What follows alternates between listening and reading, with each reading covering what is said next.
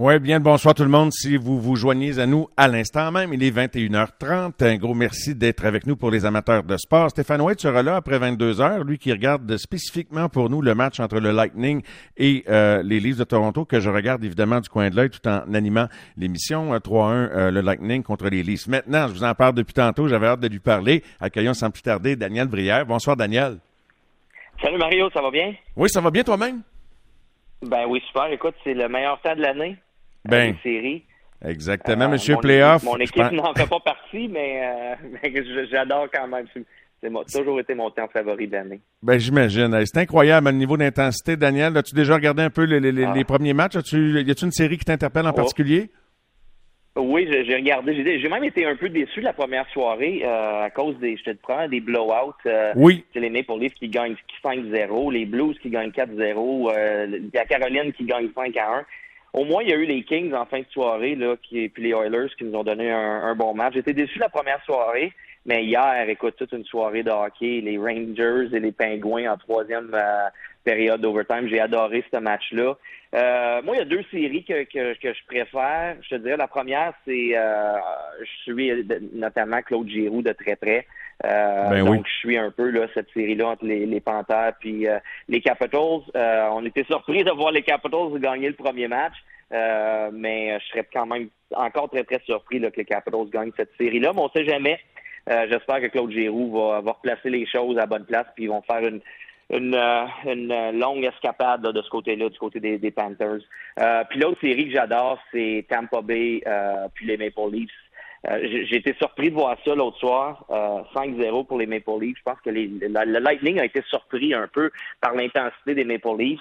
Euh, je suis pas encore inquiète, je dirais, du côté des euh, du Lightning. C'est une équipe qui a beaucoup d'expérience, savent comment gagner, ils vont sûrement se replacer, mais, mais ils laissent le doute, puis tu, te demandes, écoute, est-ce, qu'ils ont joué trop de hockey là, les deux dernières années? C'est la troisième année avec beaucoup de hockey c'est un peu la question qu'on se pose là, dans leur cas. Est-ce qu'ils vont être capables de. de, de est-ce qu'il leur reste du gaz? Oui, est-ce qu'il reste du gaz? C'est 3-1 après deux périodes ce soir? En tout cas, ça regarde bien. Euh, il y a eu quelques solides charges euh, sur les gardiens de but. Je te dis qu'on s'est échangé la politesse. C'est tellement intense. Puis un petit aspect, euh, peut-être, comment dirais-je, tu sais, on entend souvent l'expression, il y a un bon bâton dans le hockey, Daniel. Tu sais, des fois, le monde dit, c'est mm-hmm. quoi un bon bâton? Euh, good stick, tout ça. Puis, tu sais, il me semble qu'on discute rarement de ça. L'importance, tu sais, dans les batailles pour la rondelle, dans les espaces ben restreints particulièrement, être fort des bras, là, hein? tu en as fait des poids et haltères, Daniel? parce que, tu sais, au-delà de, la grosseur physique, de te faire brasser d'un coin sur un coup d'épaule, il y a la force sur ton bâton de pas te la faire chipper la rondelle quand tu l'as, puis ben d'être capable de l'enlever. C'est pas banal, ça, dans le, dans le jeu, dans, dans le hockey, Daniel, hein? Ah, tu as, entièrement raison. Puis moi, là, quand je pense, quand tu me dis ça, moi, il y a deux joueurs contre qui j'ai joué ou avec qui j'ai joué qui ont vraiment trois joueurs euh, dans, dans, au cours de ma carrière qui m'ont impressionné euh, par, par la pesanteur, la force sur leur bâton. Puis c'est pas des, des gros joueurs euh, qui sont imposants physiquement. Le premier, naturellement, c'est Peter Forsberg, qui, qui, est probablement le meilleur de l'histoire de ce côté-là. le deuxième est Sidney Crosby. Euh, on, on, parle souvent de Crosby qui, qui, a des yeux tout autour de la tête, que c'est le meilleur joueur dans la ligue, mais une de ses, ses plus grosses attraits, c'est la force, comment il gagne des, des, batailles juste par la force de ses bras, de ses avant-bras. Puis le troisième, c'est Claude Giroux. Euh, Claude Giroux, écoute, il pèse 180 livres. Euh, puis c'est probablement un, un, des. On dit souvent qu'il est un, joueur très très compétitif, mais si tu vous prenez le temps de le regarder, regardez la, la combien de fois il gagne des batailles juste par la force de ses avant-bras, la force euh, sur son hockey, la pesanteur du hockey. Euh, lui, il m'a toujours impressionné de ce côté-là. Est-ce que, Daniel, toi, dans tes premières années de carrière, là, avant de t'établir dans la Ligue nationale, c'est-tu un élément du jeu que tu as eu à, travailler? Euh, oui. oui? Oui, oui, oui, tu as entièrement raison. C'est une des choses quand je suis passé, notamment du junior à la Ligue nationale ou, même au hockey professionnel. C'est une chose que j'ai dû améliorer énormément. Euh, puis c'est pas c'est pas vraiment c'est pas juste la force physique, c'est vraiment c'est le désir combiné à la force. Euh, puis la force des avant-bras, mais c'est le, désir de vaincre, le désir de sortir avec la rondelle, euh, puis de pas de pas te laisser euh, imposer là, un, joueur qui est, qui est plus gros que toi prendre le dessus. D'être wise, d'être intelligent aussi. Oui, oui, c'est un, bon, point, ça aussi, je m'excuse, euh, d'être intelligent, tu sais, de, de placer. on dit souvent, euh, ce qu'on enseigne à nos jeunes joueurs, euh, c'est d'utiliser ton corps pour justement barrer les bras de l'adversaire. Fait que quand tu rentres dans une bataille, au lieu d'aller frapper, tu sais, quand tu es un petit joueur, au lieu d'aller le frapper à l'épaule, puis souvent c'est toi qui vas te faire revirer, on, leur enseigne de venir frapper dans les avant-bras des joueurs. Donc, tu, tu bloques le bâton, tu leur bloques la chance euh, de, faire un jeu avec la rondelle. C'est là que tu peux prendre euh, un peu possession, protection de la rondelle en venant bloquer leurs avant-bras. Euh, je sais pas s'il y a des jeunes à l'écoute, là, mais c'est tout un petit séminaire en quelques minutes. Je suis content d'avoir abordé cet angle-là dont on dit c'est tellement pointu que on, on souvent on, on est plus en, ben, pas avec toi, mais je parle en général des fois dans nos analyses, dans nos conversations de on est plus en surface. On va pas tant dans le détail. Et tu surpris, euh, bon, ça c'est juste, je l'avais pas prévu, euh, juste une petite vite, surpris qu'on confie le filet dans un deuxième match consécutif à Marc-André Fleury ce soir. Tu sais, quand tu deux bons gardiens, Talbot, Marc-André Fleury. Oui, ben, écoute, ils sont allés le chercher pour une raison. Marc-André Fleury a, il a beaucoup d'expérience de ce côté-là. Il a joué des gros matchs. Moi, je m'attends à ce que le, le Wild rebondisse fortement. Puis ils se sont dit, écoute, on va y aller avec le, le, le gars qui a gagné des coupes, le gars qui, est, qui a pas peur de jouer des gros matchs. Mais je pense pas qu'il y avait de mauvaises décisions. Je pense qu'on aurait pu y aller de l'autre dans l'autre direction aussi euh, avec Talbot. Puis tout le monde aurait compris aussi. Mais je suis je suis content. Tu sais, dans le passé, Marc-André Fleury, j'ai trouvé que injustement, on lui avait enlevé le, le, filet euh, à certaines, dans certaines occasions, notamment à Pittsburgh, à Vegas.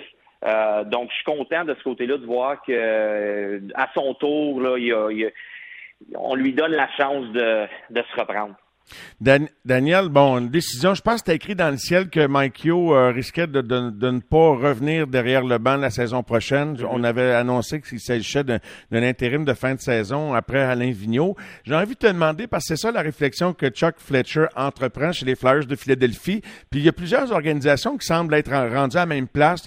Euh, à Vegas aussi, on, réfléchit. Euh, on n'est on n'est pas aussi loin là, que vous êtes allé, bon, mais on réfléchit à l'avenir de De Vancouver aussi, on réfléchit à, à l'avenir de, de, Boudreau. Euh, bon, Martin ici à Montréal, c'est un intérim. C'est en, 2022, le profil de l'entraîneur idéal dans, les yeux de Daniel Brière, euh, ça ressemble à quoi? Parce que il y a plus qu'un modèle possible. Tu sais, Daryl Sutter, ben John Cooper, puis euh, je suis curieux de t'entendre là-dessus, Dan. Oui, écoute, il y, a, plusieurs, il y a plusieurs modèles, comme tu as mentionné. Tu sais, quand on a engagé Alain Vigneault, à ce moment-là, pour nous autres, c'était un modèle idéal. C'était euh, un entraîneur qui, changeait un peu le cap. C'est un gars qui amenait beaucoup de détails euh, au jeu. Puis la première année qui est arrivé à Philadelphie, c'est ce qu'on a vu. Puis c'est une équipe qui s'est rendue jusqu'en finale de conférence. Il y a plusieurs façons. Là, on se demande, euh, on parle souvent, est-ce qu'on veut un entraîneur qui joue avec euh, la, possession de la rondelle? C'est un peu la nouvelle tendance. Euh, il y a des entraîneurs qui sont beaucoup sur le, travail ardu, où c'est on, on, doit travailler un peu plus fort. On, on, on disons, ils priorisent la, la, défensive, est-ce qu'on veut aller dans ce, de ce côté-là? Puis l'autre chose du côté des Flyers, c'est qu'on a tellement de choses à régler aussi. Il n'y a pas c'est pas juste une réponse de notre côté. Fait qu'on essaye de figurer tout ça en même temps. Qui est l'entraîneur qui pourrait nous aider le plus en ce moment? Parce que, tu sais, quand tu regardes ça dans les dernières années, euh, vous, comme d'autres organisations, vous, vous, avez vous êtes allé dans différentes directions. Là. Je veux pas trop faire de rétrospective euh, parce que c'était pas tes décisions, mais tu sais, vous êtes allé avec un Axtol qui arrivait des, des, des rangs collégiaux, si je me trompe pas, euh, des gars d'expérience, des gars comme Alain. Tu sais, il y, a eu, puis j'en oublie, là, mais fait que je sais pas c'est quoi, quand vous jasez en train de hockey, la conclusion de, de tout ça, c'est la qualité des joueurs. Mais oui, nécessairement, mais c'est pas juste ça, mais quand c'est le temps d'évaluer l'entraîneur ou le le type d'entraîneur que ça prend quand tu as essayé un peu de tout, puis il n'y a rien de concluant? Ben, ben, écoute, moi, moi, je vois un, entraîneur, je vois ça comme c'est, on dit en anglais, c'est un salesman, euh, c'est un vendeur. Euh, c'est, l'entraîneur doit être capable euh, de vendre parce que moi, je, crois que n'importe quel système peut gagner. C'est, c'est la façon dont tu es capable de vendre ton système à tes joueurs, puis de faire embarquer le plus de joueurs dans ton système, puis de le suivre à la lettre.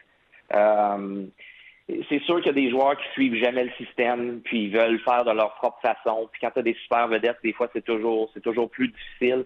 Euh, mais les meilleurs entraîneurs, à mon avis, c'est ça. C'est les entraîneurs qui sont capables de vendre le mieux leur système à leurs joueurs, puis de les convaincre de jouer dans leur système de jeu.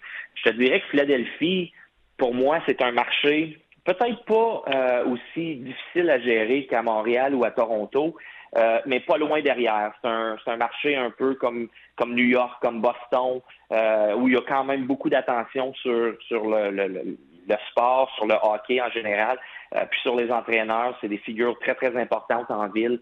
Euh, fait que c'est pas facile pour des entraîneurs recrues, pour moi, là, de, venir, de, de, devenir entraîneur pour commencer à Philadelphie. mais écoute, ça, c'est mon opinion à moi. Ça veut pas dire que, que ça va être suivi là, du côté des Flyers. Euh, mais si j'avais une opinion, c'est un peu dans cette direction-là que j'irais. D'ailleurs, j'ai remarqué en, surveillant la couverture en lisant sur ce qui se passait dans le marché euh, à Philadelphie, Daniel, que le choix des mots, donc c'est là que tu te rends compte que c'est un bon marché de les Flyers également, parce qu'on dirait que Chuck Fletcher, on lui demandait, bon, c'est un reset, c'est un rebuild, tu sais, euh, comme un peu à Montréal, ça, me faisait rire, donc pas juste à Montréal, puis fait à Philadelphie, tu peux pas, tu peux pas lui dire n'importe quoi non plus, Daniel. Non, non, exactement. Euh, puis, puis écoute, la différence, c'est que souvent à Montréal, euh, c'est dans les deux langues. Euh, donc, il y a encore plus d'attention. Mais, mais à Philadelphie, c'est quand même un marché très, très intense de ce côté-là. Puis les, les gens connaissent et suivent le sport. C'est aussi, tu Philadelphie, c'est une ville où les, les, c'est pas des, grosses entreprises où il y, a, beaucoup de gens riches. C'est des gens qui travaillent très, très fort. Puis ils veulent un peu une équipe à cette image-là. C'est pourquoi les Flyers ont été aussi populaires pendant si longtemps ici à Philadelphie. Si on parle des, Broad Street Bullies, puis c'est sûr que ce temps-là est passé, mais, la ville, les, partisans euh, se voient un peu à travers de, cette équipe-là. Euh, fait que c'est pour ça que c'est important de garder euh, pas au point des Broad Street Bullies, c'est pas ça que je veux dire, mais quand même euh, une équipe qui, qui démontre beaucoup de travail. Euh, puis il n'y a pas de doute qu'on n'a pas eu ça les deux dernières années. On leur a pas donné ça, puis on a laissé nos fans tomber de ce côté-là. Fait qu'il faut, faut trouver une façon là, de rectifier ça. Et euh, il y a beaucoup d'ouvrages euh, chez beaucoup d'équipes. C'est une ligue à 32 équipes. Tout le monde se lève le matin et espère bâtir la meilleure équipe possible, repêcher le meilleur joueur possible. Euh, c'est quand même pas rien, hein, bâtir une équipe gagnante, l'équipe idéale, Daniel, avec, ma foi, autant de franchises, autant de, concessions. Exactement. Puis le talent est dilué aussi. donc, c'est ça. C'est pas facile. Il y a plusieurs choses qui doivent tomber au bon endroit. Euh, mais écoute, ça commence. Quand tu es capable de trouver un bon entraîneur euh, qui est capable d'engager ses joueurs euh, à embarquer là, dans le même bateau, ça, ça peut aller très, très loin. C'est comme un peu le, la première étape pour nous autres. Es-tu un, gars favorable comme dirigeant hockey quand on te demande ton opinion à ce que vos joueurs, particulièrement les jeunes joueurs, aille jouer le championnat du monde euh, de hockey sur glace cette année en Finlande quand ton club est éliminé? On sait qu'ici à Montréal, Caulfield et, Suzuki ont décidé de ne pas y aller. Euh, André Tourigny, euh, à qui on en parlait la semaine dernière, disait, je disais, c'est quoi un argument que tu as donné pour un jeune? Il disait, ben, tu sais, c'est quand, combien de fois dans la vie que tu as une chance de gagner quelque chose? Qu'est-ce que tu en penses, Daniel? Mm-hmm. Ben, écoute, c'est un bon point. Moi, moi, c'était pour dire, euh, tu sais, combien de fois dans ta vie tu as la chance de représenter ton pays? Euh, pour moi, ça a été euh, j'ai eu la chance de le jouer, ce championnat du monde-là, à deux reprises, en 2002 et 2003. J'étais comme à une étape où je me positionnais comme tranquillement comme un, un joueur d'impact. puis ça, ce tournoi-là m'a aidé à côté confiance. Euh, à me faire reconnaître aussi, mais moi-même de croire en mes moyens, d'être capable de, jouer avec les meilleurs joueurs au monde, euh, même s'il en manquait quelques-uns, là, faut pas se le cacher. Mais ça m'a ça m'a amené beaucoup, beaucoup de confiance de, ce côté-là. Fait que c'est pour ça que j'y crois. Euh, nous autres, de notre côté, Équipe Canada a invité Travis Connectly et Travis Sanheim. Puis euh, lui a décidé de décliner l'invitation à cause de, de certaines blessures qu'il voulait prendre soin. Mais Travis Sanheim va, va y participer fait que j'étais très, très content de ce côté-là. Puis moi, je lui ai recommandé d'y aller. C'est une belle expérience, mais c'est bon aussi pour moi. Là, je crois que c'est bon pour leur développement, surtout les jeunes joueurs. En terminant, Daniel, j'aimerais ça te parler de Samuel Morin qui a annoncé sa retraite. C'est un, beau prospect des Flyers que, à, tout bout de champ, écoute, il y a eu beaucoup, beaucoup d'adversité. Il a tenté de revenir à plusieurs reprises. Euh, les, blessures ont eu raison de sa carrière. Qu'est-ce que tu peux nous dire sur euh, Samuel Morin? Ce que je peux te dire sur Samuel Morin, c'est que c'est un des meilleurs joueurs d'équipe que j'ai eu la chance de rencontrer dans, dans ma carrière. Euh, j'ai rarement vu un joueur être aussi aimé euh, que Samuel par, euh, par ses coéquipiers. je sais pas si les gens ont eu la chance de voir le but qu'il a marqué l'an dernier. Je crois que c'était contre les Rangers de New York quand il était revenu au jeu. Euh, puis de voir le banc des Flyers euh, crier de joie comme s'il venait de gagner une, série de, euh, de séries éliminatoires. Euh, écoute, c'est une des raisons pourquoi les Flyers continuaient de le garder puis de le signer année après année, même si il y avait beaucoup de blessures, puis les, choses étaient difficiles de, de son côté. C'est un gars qui travaille extrêmement fort, qui est là pour ses coéquipiers sur la patinoire et hors de la glace. il était là pour les protéger. Euh, il était là le premier à les aider hors glace euh, pour faire n'importe quoi pour eux autres. C'était vraiment beau euh, de voir l'amitié puis l'amour que, que, les joueurs des Flyers avaient pour Samuel Morin. C'est triste qu'il prenne sa retraite, mais, mais j'espère qu'on va le garder. Puis je sais qu'on on, on aimerait ça le garder dans l'organisation des Flyers parce que c'est une des personnes qui a laissé un très très gros impact dans l'organisation, même s'il a joué très peu. Ah, c'est un très bel hommage, Daniel. Euh, Samuel aura joué 29 matchs en carrière et oui, je me rappelle de ce que tu racontais parce que si je me trompe pas, là, faudrait que je regarde dans nos archives. Je pense qu'on lui avait parlé euh, le, lendemain de, de ce moment-là. C'était quand même euh, émotif là, pour lui l'an passé. il a joué l'année qui a joué le plus de matchs en 2020-2021 avant d'être contraint d'arrêter une nouvelle fois. Alors, salutations à Samuel. Puis on va essayer d'y parler d'ailleurs dans, les prochains jours. On, a, on a envoyé une demande va sûrement pouvoir lui parler. Mais Daniel, écoute, c'était vraiment intéressant, une gamme de sujets très, très variés. 5-1 Tampa Bay euh, sur euh, Toronto alors qu'on se quitte. Et puis euh, Caroline 4-2 ben sur les Blues. Puis, à part de ça, la, vie est bonne, Daniel? La vie est très, très bonne. Ça va super bien. Puis, ben écoute, c'est ça. On regarde les séries, puis on se prépare pour, pour le repêchage de notre côté. Parfait. Un gros merci de ton temps. On se reparle bientôt. Merci beaucoup, Daniel. Super.